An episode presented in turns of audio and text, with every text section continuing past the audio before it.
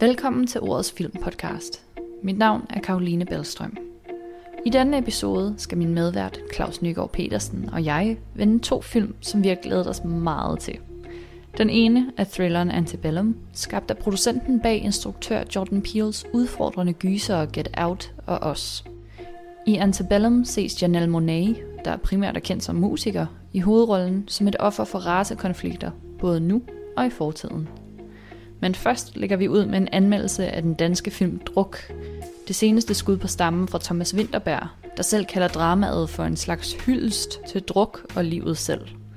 Og jeg kan allerede nu afsløre, at man ikke skal forvente en løftet pegefinger fra Winterberg, men derimod et meget nuanceret billede på alkoholkulturen i Danmark. Skål, og velkommen til.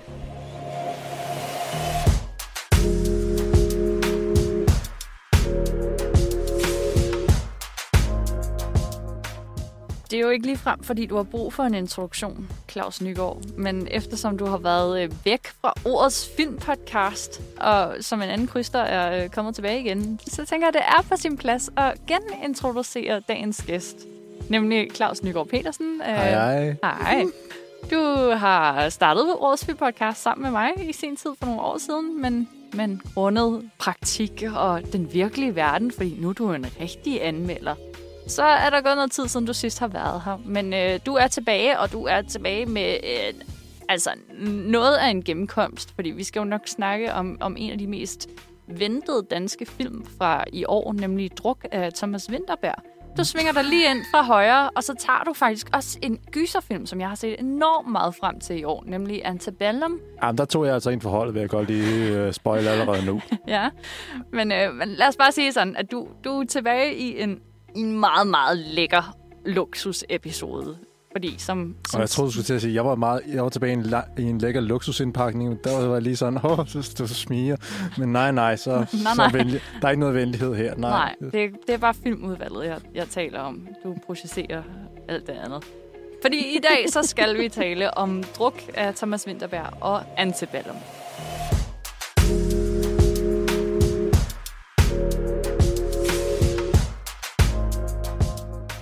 Det er fedt at være tilbage, og især med sådan exceptionelt ventet og, kan vi godt røbe allerede nu, forhærdelig god film fra Thomas Winterberg. Ja, den, øh, den kom lige ind for højre og ramte rigtig hårdt. Jeg er i hvert fald stadig meget berørt af druk, kan jeg godt sige her øh, et par dage senere. Og vi var lidt skeptiske begge to. Ja, men det føler jeg også er meget sundt, er det ikke? Jo, jeg tror også særligt for mig kommer det også i kølvandet på øh, Tenet, som jo var den store film, der skulle komme ind og redde hele biografindustrien, og det var ligesom den, man havde gået og ventet på. Og lidt den danske pendant til det er jo nok druk, fordi det, det er alligevel nogle rimelig tunge drenge, der er ude og vende. Hvad er dit forhold til Thomas Winterberg? Hmm. Markant forbedret. kan, kan, kan jeg vælge at svare det? Hvilke film har du set af ham før? Jeg har set en film som øh, Kusk, Øh, og, Åh oh, gud, ja, den har han også lavet. og Far From The Maddening Crowd, som faktisk er min yndlings Thomas Winterberg-film. Jeg ved det godt. Jamen, jeg havde helt uh, fuldstændig glemt, det var ham. Jeg tænkte, det var en Lone Scherfi-film. Ja, ja, det forstår jeg faktisk godt. Det lige, det, til forveksling kunne det netop have været noget fra Creative Alliance. Men det er det ikke. Det, det er Thomas Winterberg, og det er min yndlings Thomas Winterberg-film fordi jeg har noget for kostymedramaer. Og så er der en stor øh, romantisk ballade i midten, og så er jeg også så godt som solgt. Så, så jeg tror, at mit, mit forhold til Thomas Winterberg er enormt atypisk, men, men forholdsvis positivt. Bortset måske lige fra den der øh, russiske submarine-drama-kursk fra et, fra et par år siden. Den kunne jeg godt have været foruden. Hvad med dig? Jamen, det er jo sådan lidt øh, ambivalent, fordi der er nogle ting, der er rigtig gode. Festen, ja, man er næsten nødt til at sige, at den er god.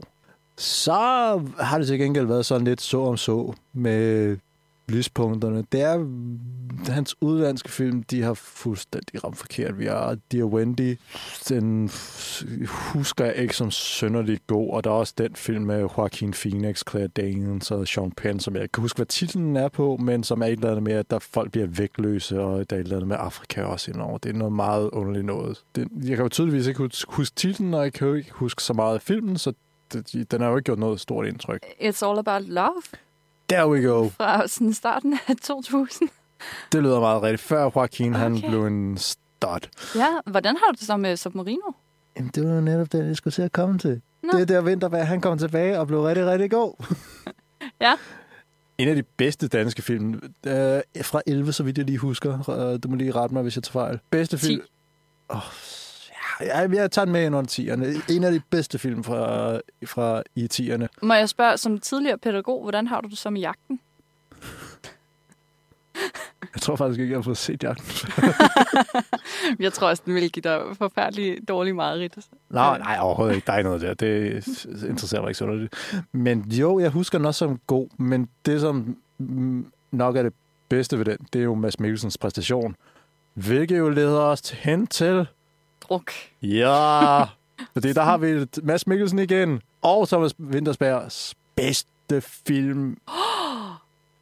Oh no, you didn't. Så jeg laver en meget lang kunstpause, fordi jeg sådan lige skal sige, Siden... måske nogensinde. Oh, okay, måske nogensinde. Ja, Ja, okay. ja, ja.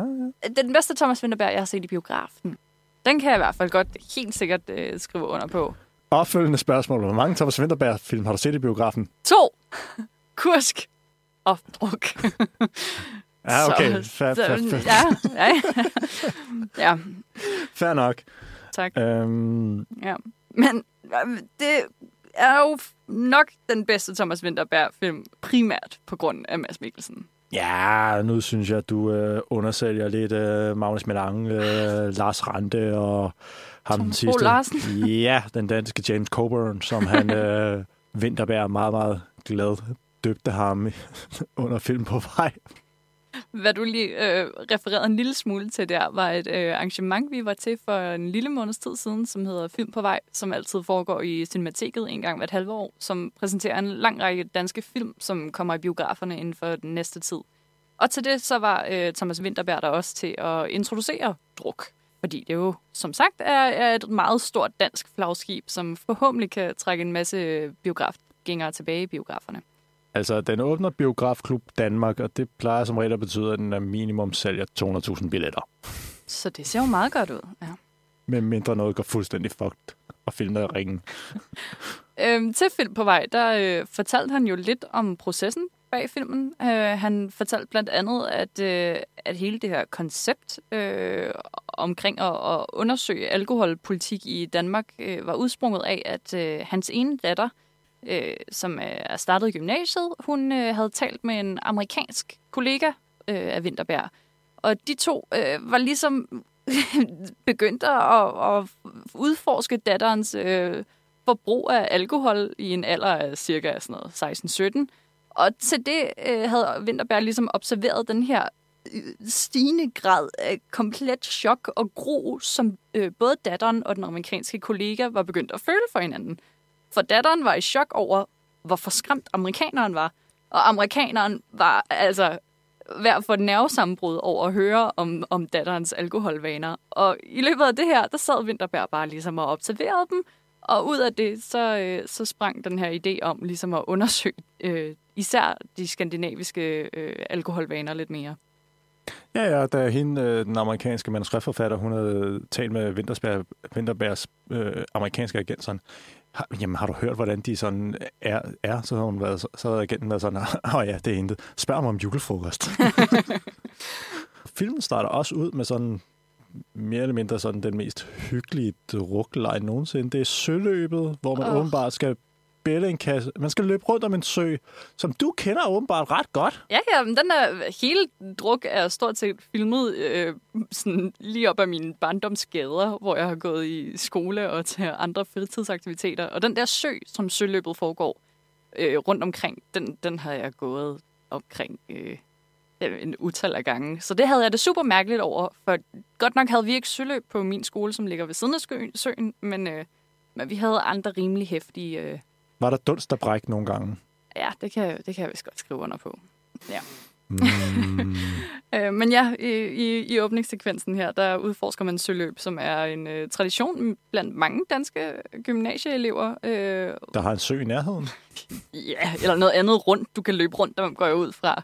Øh, hvor, hvor unge mennesker har nogle forfærdelige benspænd til, hvordan de skal nå at drikke en, en kasse øl, og der er, der er et sygt pointsystem, øh, hvor man kan få taget nogle point fra, hvis man... Nej, det er tid, det er tid, det er tid. Oh, det er tid man, løber, man løber rundt på tid, og man kan få trukket tid fra, hvis man brækker sig synkront, og tværtimod, hvis man brækker sig asynkront, så lægger man tid til. Ja. Jeg kan godt lide, men, men det kræver, at der er en rimelig hardcore dommer, der er med på, at de her ting, de skal efterleves. Fordi vi kan ikke have rod i de her regler, ellers så bliver det helt fucked.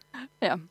Øhm, og det er jo en meget fin åbning egentlig at starte øh, hos de unge, for øh, de fire mænd, vi følger, har jo også været unge og sjove engang. Øh, hele øh, de fire øh, kollegaers pagt her øh, bunder jo egentlig i, at de øh, hver eneste dag beskæftiger sig med unge, men ikke selv rigtig har den der unge gnist øh, i livet længere. Nej, det er jo fire gymnasielærer, som er godt på vej mod en midtvejskrise. To af dem, de har kone og børn. Den ene er fraskilt, og så er der Lars Randes musiklærer, som aldrig har fundet den store kærlighed. Og de er jo undervisere for blandt andet den klasse, vi ser i starten af, af filmen. Og de får så den her tanke her, sådan, jamen, der er jo den her psykolog, som mener, at mennesket er født med en halv promille for lidt. Så hvad man, man kan gøre ved det? Jo, man kan jo selvfølgelig prøve at drikke den der halve promille, så man kommer op i niveau. Og kan vide, hvad der så sker. Bliver man så et bedre menneske af det? Gør man det, Karoline? Ja, det gør man. og jeg har altså sjældent haft lyst til at afprøve noget så meget, som jeg havde efter vi havde set druk. For det der, det lyder bare som verdens bedste idé nogensinde. Og i det hele taget, så handler, handler den her film jo bare om det her manifest, som, som de fire forsøger at udvikle sammen. For det er jo bare en, en undersøgelse af alkohol og alkoholforbrug øh, og kulturen omkring.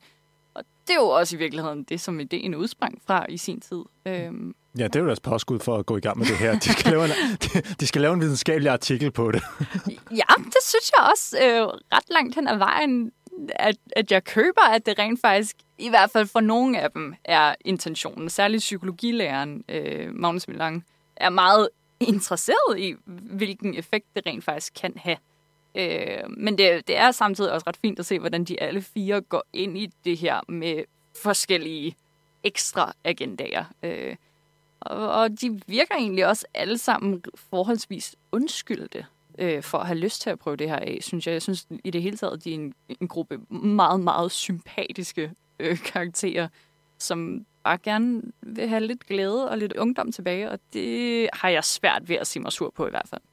Men så er spørgsmålet, bliver alkoholen så en undskyldning for at på en måde kunne blive det der igen, og så, på, og så skubbe deres virkelighedsproblemer væk, og så gemme sig under alkoholen sådan lettere berusende fagntag? mm, ja, det, altså... Jeg kan godt se problematikken i at sælge den idé så hårdt, men, men samtidig for, tror jeg også, at druk langt hen ad vejen forsøger at finde sådan en mellemgrund. Altså, mm. at det virkelig ikke behøver at, at være så sort-hvid øh, en, en forestilling. Og ja, naturligvis er der nogen, der går for langt. Det skal det jo være. Det er jo dansk drama for fanden. øh, så vi skal derud i nogle ubehagelige øjeblikke. Men jeg synes samtidig også, at der er meget, der tyder på at få slækket på næverne en gang imellem. Øh, ikke nødvendigvis behøver at være en dårlig ting. Mm. Nej, fordi vi har jo den første der med en halv promille. Det går sådan okay for alle sammen. Så prøver vi lige at køre en tak længere op til sådan en hel promille, så nu skal vi op på en. Øh, begynder vi allerede der at se lidt sådan lidt tjusk i lakken? Ja, øh, det er jo særligt Mads Mikkelsen, vi følger, øh, og som også særligt er, er på i starten til ligesom at melde sig og teste de her grænser lidt af, fordi han også umiddelbart på overfladen virker som den af de fire, der har mest brug for ligesom at blive løsnet op. Han får en stor reprimande af en, øh, en klasses øh, forældre, som Hele er, klassen, ja. sådan dukker op. Så, um, t- hvad var det sådan? Tredje Y, de vil gerne snakke med dig. Kommer ind i lokalet, så er det tredje Y. Med forældre. ja, fordi der, der er et sygt karakterpres, og øh, hvis Mads Mikkelsen han ikke tager sig sammen og, og lærer dem noget bedre, så risikerer de jo ikke at få 11 i snit. Og hvordan skal vi så komme ind på medicin? Ja. så, øh, så samtidig med, at han, han skal prøve på at få styr på sig selv, så skal han også prøve at få styr på de her unge. Øhm, og det lader jo egentlig til at gå meget godt i spænd, med hinanden langt hen ad vejen. Det er i hvert fald ikke Mads Mikkelsen umiddelbart, der er, der er problemet øh, i udforskningen af det her.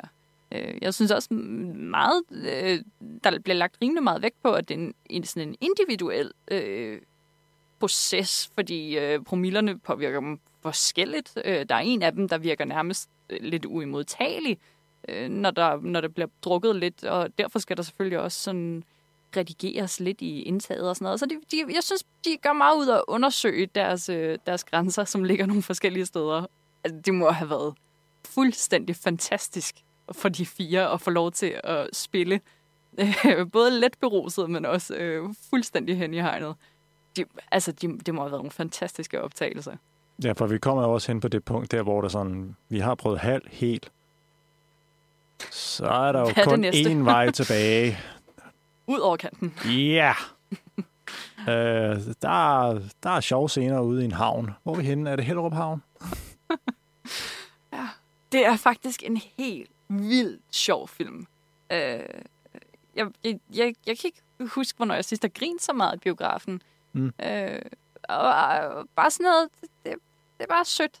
Og, og, og, og godhjertet langt hen ad vejen, og de er så gode venner, de fire. Og ja, det, jeg synes, det er dejligt, at vi ikke har sådan nogle sure, indebrændte hvide mænd, der, der lider og bliver nødt til at starte en narkobusiness for at genopfinde dem selv. Eller sådan. Nå, men altså sådan... Du beskriver sådan mere eller mindre sådan mange danske film Ja, ja, nå, jeg synes bare, det, det, det er sødt, at det kan gøres med så lidt. Altså, alene med en kasse øl, så har du et helt koncept til en film. Eller sådan. Det, det synes jeg er meget befriende. Øh, og, og, og enormt relaterbart, fordi hvis jeg havde lyst, så kunne jeg være med i druk. Jeg skulle bare lige gå over i Netto og, og måske lige finde sådan en ting, der kan tage min ånde og måle, hvor meget promille jeg har. Og så kunne jeg også være med. Det er da meget rart. Mm. Nu taler vi sådan meget sådan begejstret omkring alting. Og jeg lavede den, lidt den der med sådan, måske Thomas Winter, Winterbergs bedste film nogensinde. Mm. Hvor er vores argument for, at den her, den ikke skal have seks stjerner? Mm. Fordi det er der, jeg sådan, da vi kom ud af biografen, det er sådan, vidst umiddelbart godt, det her det er en rigtig god film. Hvor god er den? Ja. Så lige nu, der hedder kunsten sådan, hvorfor får den ikke seks stjerner? Ja. Og det ved jeg stadig ikke, om den gør. Jeg har, jeg har svært ved at sætte fingeren på, hvorfor den ikke skulle få det. Men samtidig er der også et eller andet i mig, som, som gør, at jeg ikke er helt op at ringe. Og jeg, jeg ved ikke, om det var, fordi der var et midterstykke, som for mig blev lidt for, for udvandet. Jeg, jeg kan sgu ikke helt regne det ud. Øh, der er sådan et greb i den, som overskriver øh, billedet den gang imellem med en sort skærm, og så bliver der ligesom tastet noget ind på den, særligt når de skriver det der manifest, eller hvis man lige skal tjekke op på, hvor høj promille har den enkelte karakter egentlig så bliver der ligesom brudt lidt med historien, og så kommer der, kommer der skrift op på filmen. Og, og i starten så var jeg, tog det mig lidt ud af fortællingen, at det skete. Øh, men jo længere hen vi kom, så tror jeg, jeg blev mere og mere vant med det, og, og glædede mig faktisk til at se, hvad der blev skrevet på skærmen næste gang. Øh, fordi det var særligt, når de, når de udviklede manifestet, at det ligesom kom, kom frem. Og, og jeg synes til sidst, så blev der brugt nogle, nogle punktummer på den der skærm, og der blev skrevet nogle ting, som gjorde det meget, meget flot, at det bare stod i sort-hvid, og var ikke til at ændre. Fordi der, der var også nogle ting, man blev nødt til at face undervejs. Og det synes jeg særligt, at det der greb kunne blive brugt til. Og så, okay, men vi blev nødt til at snakke om, at musikken i den var jo også bare lige i skabet. Det både starten og slutningen blev bare bundet fuldstændig sammen, og det var bare så smukt og livsbekræftende, og selvom vi har været igennem helvede, så kan vi stadig sætte Scarlet Pleasure på, som jeg har gjort hver eneste dag, siden vi så druk. Og så stadig bare komme igennem dagen. Og det var, at, du sidder og laver en powerpose lige nu. ja. Men vi kan godt blive enige om, at måden filmen får lov til at runde af på, er bare noget af det, altså sådan, det er det mest veltimede og hele støbte, altså sådan alle tematikker i løbet af filmen får lov til at blive taget op en gang til, til sådan en bravende popsang, som bare repræsenterer Danmarks ungdom. Det var så helt og så flot. Åh, oh, jeg fik chills der. Gjorde du ikke det? Øhm, du græd bare, eller hvad? Jeg græd ikke. Nå. Nej, der var ikke tår til den her film. Nå. Hvis Claus græder, så er det seks stjerner. Claus græder ikke. Du græd ikke? Nej, det gjorde jeg ikke. Ej, jeg var, Der var, der var den pressede... Nej, Jeg var pressede rørt. den overhovedet? ja, jeg var rørt. Ja, hvor blev du rørt? Jeg vil ikke sige for meget, men på et tidspunkt er der en fyr, der hopper op på en bænk, og det synes jeg var for vildt. Mm, Mm, mm, mm. ja, det er til en sang. Ja, det er til en sang. Jeg kan godt lide musik. Du fik mig. Ja. Hvorfor Ja. vil du ikke give den seks stjerner? Grunden til, at jeg ikke vil give den seks stjerner, hvilket jeg lige er kommet frem til nu, er at jeg faktisk ikke gør, og det er så måske heller ikke Thomas, Thomas Vinterbergs bedste film. Ej, nu Huh. sagde du noget andet i starten. Jeg sagde måske, Nå, okay. jeg lavede kunstpause. jeg lavede meget lang kunstpause. Indtil nu. Ja, det er sådan asterisk. Det er fordi, jeg ikke rigtig synes, den udforsker Lars Randes og Thomas Bo Larsens karakter i samme grad, som den gør Mads Mikkelsen og til dels også Magnus Milans. De får lov til at... De hænger lidt derude. Den kommer lidt tættere ind på Rande, men Thomas Bo Larsen bliver meget en karikatur. Men det er jo fordi, det er lige meget. Det er jo ikke Mm. mm. vigtigt. Jo, det er jo ikke vigtigt at følge dem alle fire i lige høj grad med lige meget screen time. Fordi mm, Mads Mikkelsen er vores hovedkarakter, men han er så...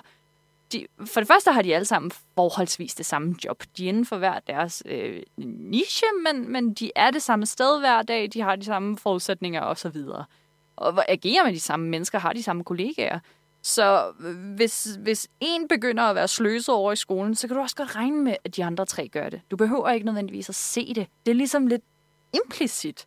Så derfor, når, når en af dem er begyndt også at blive øh, lidt løs i sit parforhold, og er meget flirty over for sin kone, som, som begynder at samle op på det, så kan du også godt regne med, at ham den anden, der også har en kone, højst sandsynligt også har lavet noget lignende, og, og er begyndt at komme med mærkelige, øh, dejlige forslag om, om vi ikke skulle bruge noget mere tid sammen. Så, så på den måde, så kan du godt regne med, at, at det samme sker for de andre, og derfor er det også... Jo. Ja, fordi det, du beskriver, det er jo det, som vi følger hos Magnus Milancer. Han har jo også parforhold. Mm, Det er ham, vi følger mest ud over Mads Mikkelsen. Ja, Så derfor så er det de to, som måske adskiller sig fra de to karakterer, de bliver udladt. Og det er der, hvor jeg synes, den sådan... Det havde været interessant måske at arbejde mere med dem, i stedet for at vi så skulle køre så meget over på Milans. Mm, ja, men samtidig kan du også sige, Lars Rante er... Mm, jeg synes samtidig, at de problematikker, som han og Thomas Bro Larsen har, bliver trods alt taget op. Rente er meget ensom, han har endnu ikke fået kærligheden, og det får han da også lov til at tale om. Så når vi endelig er på ham, så, så er det måske det, det handler om, trods alt. Og samtidig så Thomas Bro Larsen, han, han har en gammel hund, og vi ved egentlig ikke så meget om ham. Og han går lidt under radaren, og det er jo også en helt problematik i sig selv. Og det synes jeg også, vi bliver præsenteret for, at, at han måske er den mest identitetløse af dem alle sammen i virkeligheden. Øh, og derfor også bruger det her eksperiment til noget andet, end de gør. Og det synes jeg bliver præsenteret, og derfor så, øh, ja, så følger vi jo ikke dem derhjemme, men det er også fordi, de ikke rigtig har noget hjem at, at vise. Så, så når vi endelig er på dem, så synes jeg også, at deres konkrete problematikker trods alt bliver showcased. Og derfor gør det ikke noget, at vi følger de to andre øh, så meget mere i deres hverdag, fordi de har trods alt mere at vise. Og det er måske også problemet i virkeligheden. Mic drop, du lavede på mig der. Nej, nej. Jeg vil, godt- jeg vil godt acceptere det. Ja. Er du klar til at give den seks stjerner? Du lavede et meget godt forsvarsargument for, ja. Hvorfor mit det ikke holdt. Så nu er du sådan set tilbage Jeg ved med, ikke, hvad om- har du selv at Jeg tænke? ved ikke, om det bare var, fordi jeg gerne ville vinde. Øh, men Begge dele er meget muligt. Jeg ved det. Jeg, åh, jeg ved det simpelthen ikke. Jeg synes, det er en biografoplevelse værdig.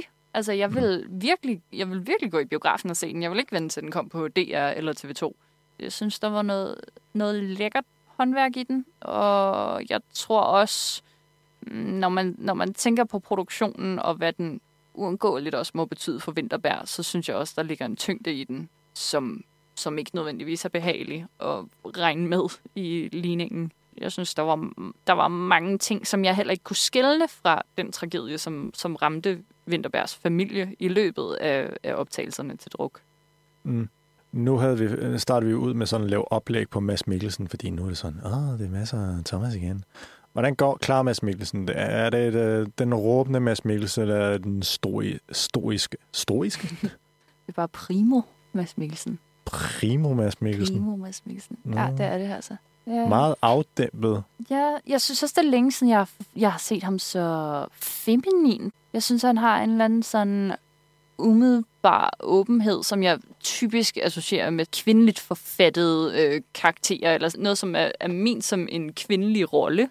Hans balance i det der med, at han også skal være familiefar, og, og meget langt hen ad vejen har rollen som sine to sønners primære kontakt i dagligdagen, fordi hans kone arbejder så mange nattevagter. Det er sådan et typisk ting, hvor sådan, altså, så, er det, så er det lidt konen, der er derhjemme og skal sørge for, at børnene også kommer i skole. Eller sådan. Og det er Mads Mikkelsens rolle i, i det her. Øh, og ja, jeg tror også, der er noget, bare han og hans kones forhold, og, og hvem der gør hvad, og hvem der ødelægger forholdet på nogen måde, og reparerer det på andre, eller sådan, det synes jeg er en meget feminin tendens, som Mads Mikkelsen får. Han, han prøver virkelig på at lappe nogle ting. Ja, så, ja, så bryder han ned alle mulige steder. Altså, han græder meget. Jeg tror ikke, min far græder så meget, og min far er sådan en rigtig mand-mand. Så jeg tror også, at det holder det op imod, at at, at Mads Mikkelsen, han græder med med meget offentlige steder. Og så plejede han at danse, øh, hans karakter altså, plejede at danse jazzballet. Det gør Mads Mikkelsen også. Så det er også bare sådan en lille ekstra... Øh, det, jeg har en meget, øh, meget følsom og, og sådan lidt fløjelsblød feel af hans karakter i den her. Han er fløjl. Han er fløjl, ja. Mm. En blød ting. ja. Øh, jeg synes faktisk også, at Thomas Bro Larsens var overraskende følsom. Øh, mm. det, han har rollen som sådan en idrætslærer, der går un, unormalt meget op i sine små fodbold... Øh, Glidende taklinger! fodbolddrenge, øh, som bare er så søde. Altså, de, det, det var Kom virkelig... Her, ja, det var virkelig hjertevarmende, synes jeg, langt hen ad vejen. Det, det er også bare nemt greb. Sådan, du har den der store sådan... Så er, så er der sådan, rigtig sød indeni. Ja, så er der sådan en lille purk der, og så knap nok går om til knæet, og så er det bare sådan lige arm omkring. Så skal jeg nok passe på dig. Ja, jeg hører stadig bare ikke argumentet imod seks stjerner, Claus. Jamen, altså, du, du skød mit uh, meget velovervejet argument meget, meget hårdt ned, og jeg holder fast i, at jeg er ret. Lige meget, hvad du siger. Nå, jeg det... ret. Det er min mening, og jeg er ret til den. Mm, ja. Jeg har ikke hørt dit overbevisende argument for ikke seks stjerner. Ikke seks stjerner, nej. Jeg synes, midten var for lang. Til gengæld, måden den sluttede på, øh, eller ikke sluttet, men sådan øh, band, band sløjfe på, det sidder fandme stadig i mig. Jeg har ikke lyst til at give den seks stjerner for helvede. Jeg ved ikke, hvorfor. Det kan godt være, at vi ender med at gøre det. Altså, jeg kender nogen, der har allerede har givet den seks stjerner, så nu må du lige... Okay. Du... Skal vi så ikke bare give den nogle karakterer? Lad os få det ud af verden.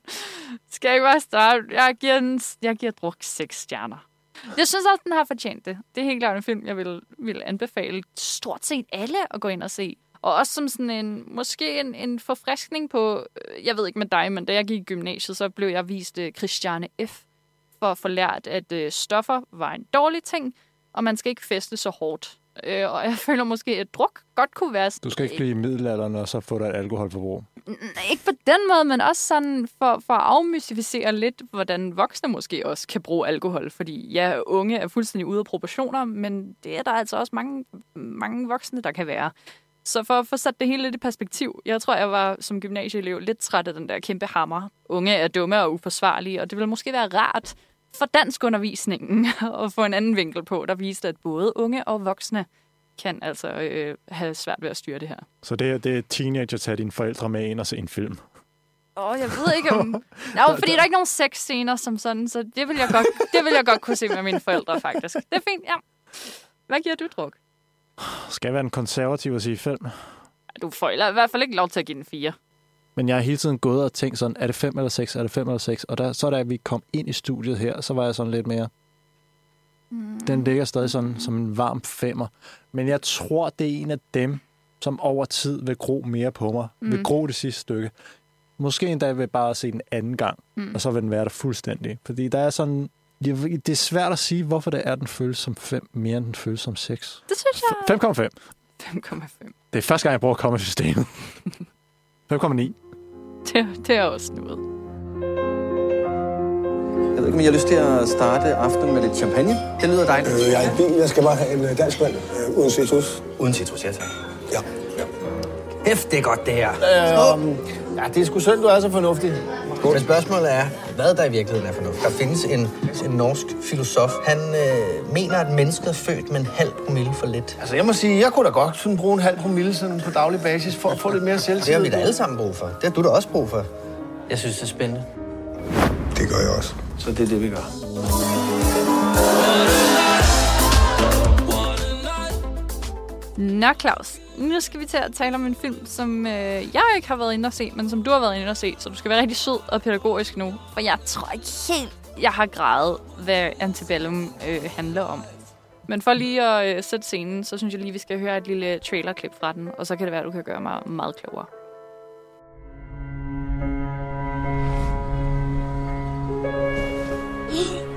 There she is. Guess what? Daddy is going to get you dressed for school today. We are descendants of the gods. This land was always ours. But we must never relent. We're nowhere and everywhere.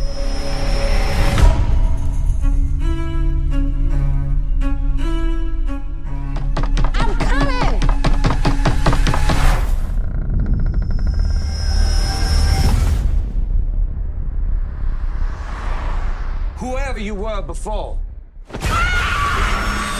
that's over.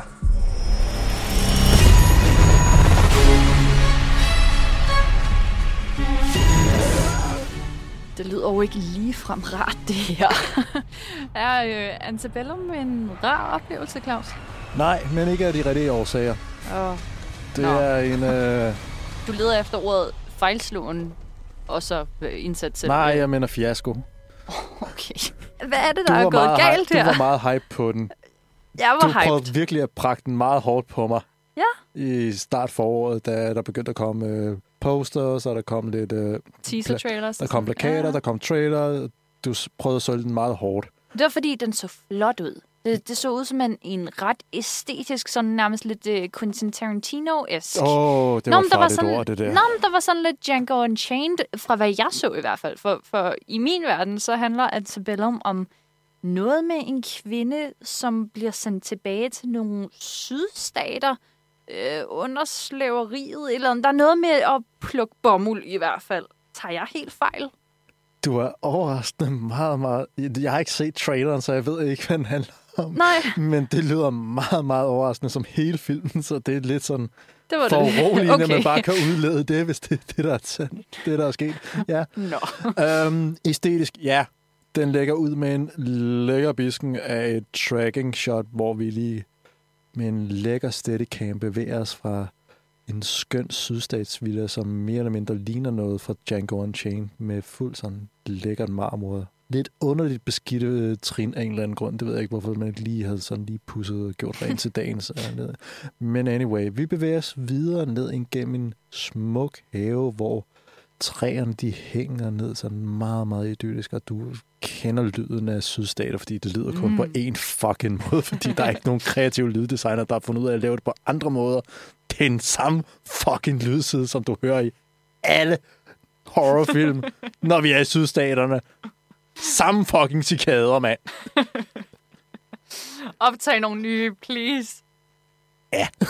Meget gerne. Okay. Vi bevæger os videre og ser så en masse sydstatssoldater, der rider, går og sådan bevæger sig i landskabet. Vi kommer hen imod nogle hytter, som er befolket af afroamerikanere, som jo er slaver, og vi væver ind og ud imellem husene, indtil vi kommer til en hest, hvor der er en, der løfter hovedet, som ligger hen over hesten.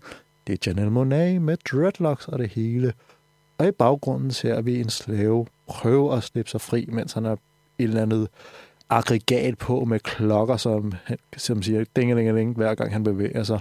Og der er en anden, der prøver at stikke af, og så ser vi en af the big bads i filmen. Jack Houston sidder på hest og sådan laver det der sadistiske smil. Lidt redneck-agtigt. Nu skal vi til på jagt, og så plaffer han hende ned, fordi hun stikker af. Okay. Øh, og så er filmen ligesom i gang. Ja, tak. Ja. Så Det lyder vi da kører... ret godt. Ret forfærdeligt umiddelbart. Ja, men... Men hvad, hvad, hvad er der sket inden det her? Jamen, det er Nej, simpelthen det, det, åbningen. det, er bare, det, det, det, det er bare okay. de første sådan fem minutter af filmen, og så er vi ligesom i gang, og så bliver vi i det her miljø sådan kvart til 20 minutters tid, hvor vi så ser alt det forfærdelige, som sker. Det er jo bare Blaxploitation, øh, uh, saw, uh, øh, slaveporno. hvor vi bare ser dem blive tortureret på forskellige vis, og det er, det er forfærdeligt. Men der er noget omkring dialogen, som er lidt fucky her, fordi de taler ikke rigtig med sydstatsaksenter, hvilket man måske skulle have troet. Slaverne taler lidt mere med nordstatsaksenter.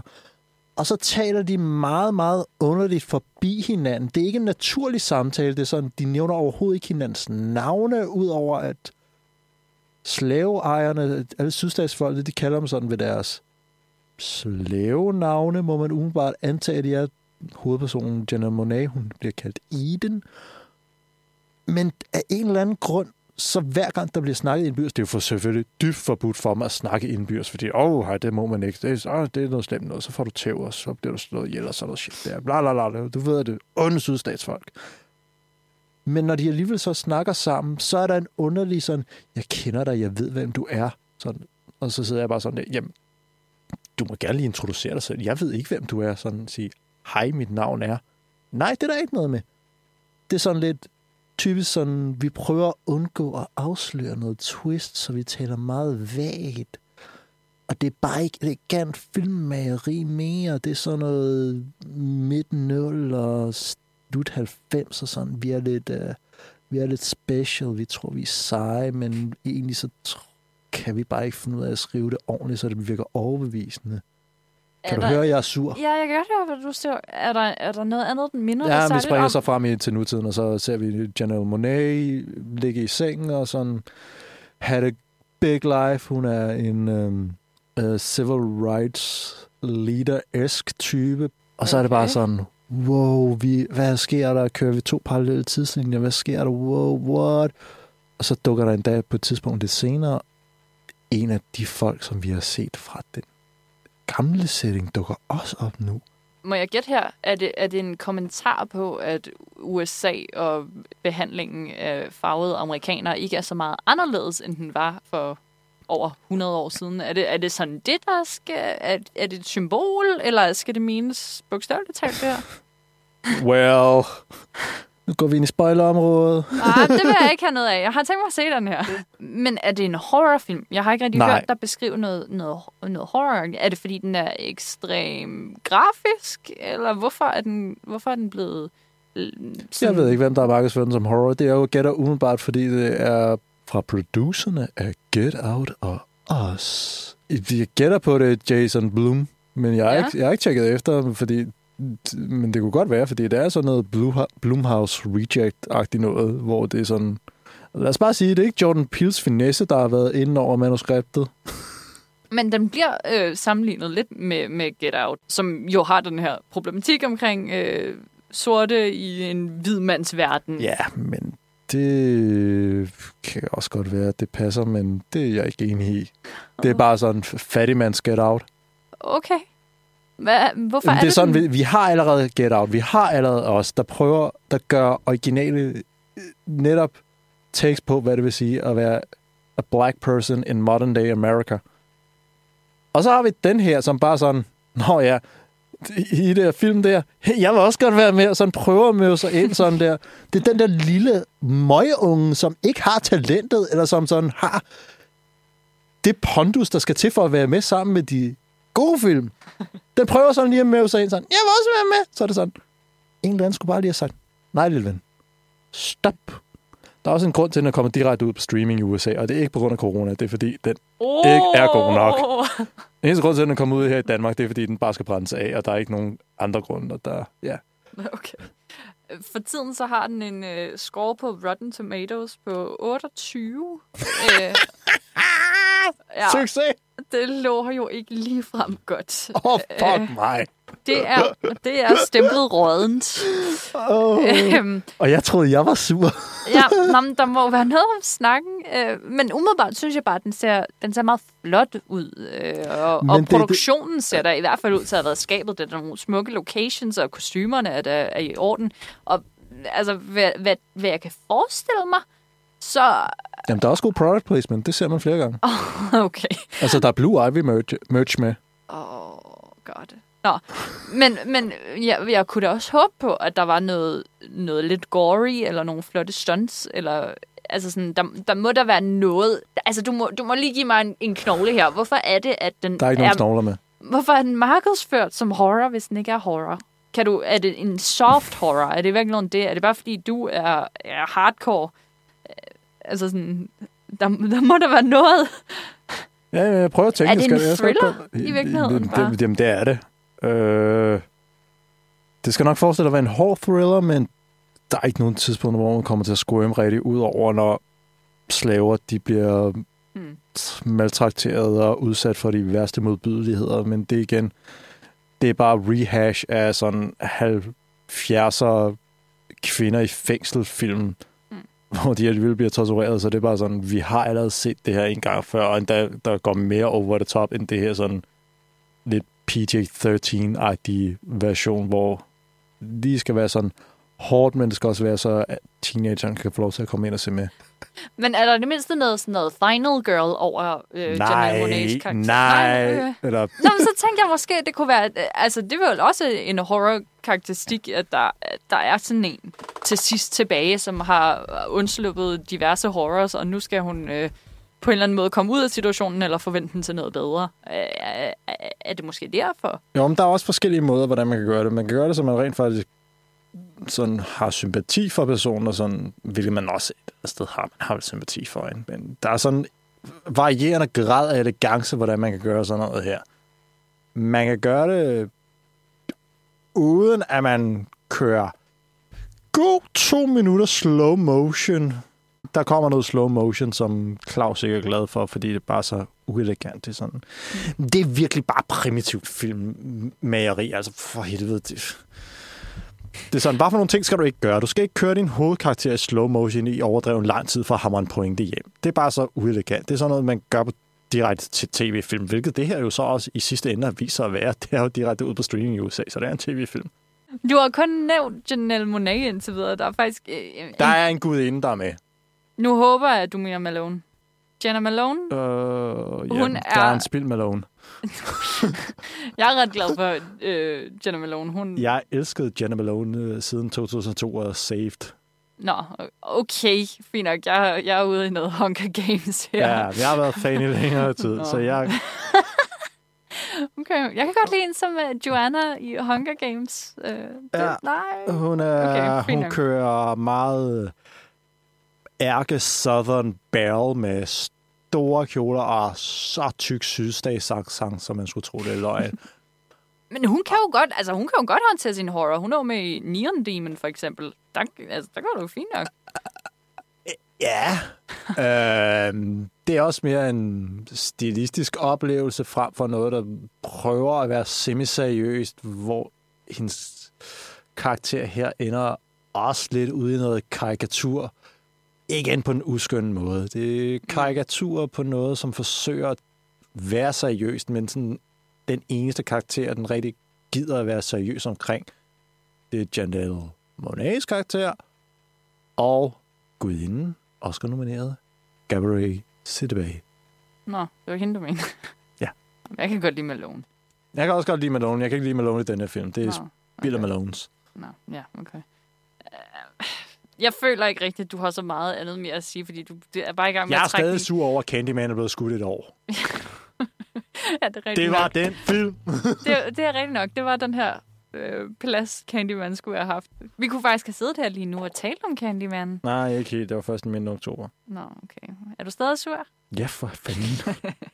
det eneste, der holder mig kørende nu, er horrorfilm i det her. Det er fucking Breeder. Ja, det er rigtigt. Breeder. Yes, Breeder bliver forvældt. Den øh, forhåbentlig kommende danske horrorperle. Du har allerede været lidt inde på det. Du, du kom til at spoile lidt, hvor mange stjerner du havde tænkt dig at give Antebellum. Ja, holder du stjerner. fast i det? Ja, jeg er over... ja, den er ikke dårlig nok til at få en stjerne, fordi der er det der tracking sådan, og der er også noget øh, okay symbolisme, og som du siger, den er æstetisk på niveau, og der er ikke noget, der falder igennem der, men handling og alt, det er bare... Ja, Men du er det er sådan en klippe klister. Det er Tarantino på den dårlige måde. Okay. Og du er i hvert fald ikke den eneste, øh, for indtil videre lader det til, at hele verdenen tager rimelig dårligt imod antebellum.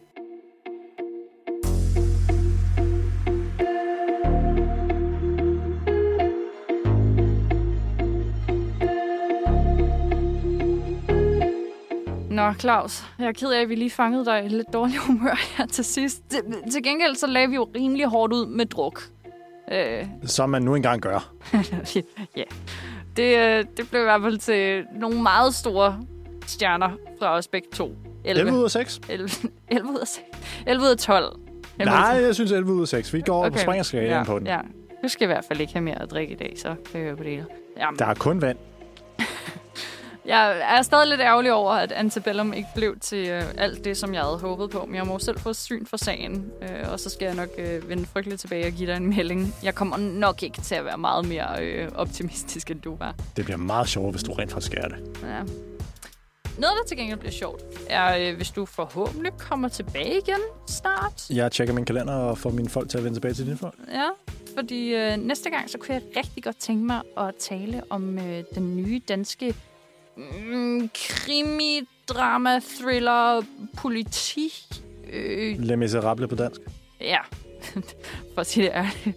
Ja, øh, noget, der, der minder lidt om øh, en fransk film, der kom tidligere år, øh, nemlig øh, Shorta, som er fra to debuterende instruktører, hvilket jo alene er, er ekstremt interessant. Det er, at de rent faktisk har valgt at gøre det sammen.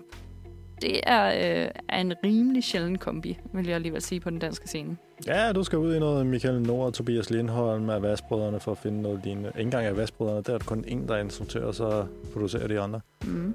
Så ja, Ja, det bliver, det bliver rimelig hæftigt. Øhm, ja, og som sagt indtil videre, så virker Shorter lidt som noget, vi måske allerede har hørt om før.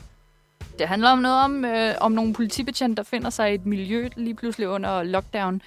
Og så må de jo finde en vej ud derfra. Men, men jeg, har ret, jeg har ret store forventninger. Jeg, jeg, Venedig var fan. Venedig var fan, hvor den havde sin verdenspremiere.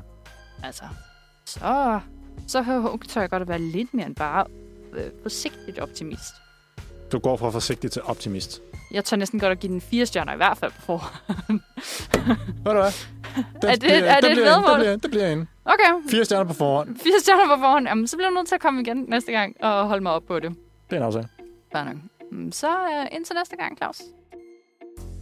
Man kan uh, som altid læse spændende artikler og anmeldelser inde på ordet.net. Og uh, ellers så kan man jo vende tilbage her til Ordets Film Podcast, når uh, Claus og jeg i næste omgang giver uh, Shorta minimum fire stjerner. Right? Nogen af os gør.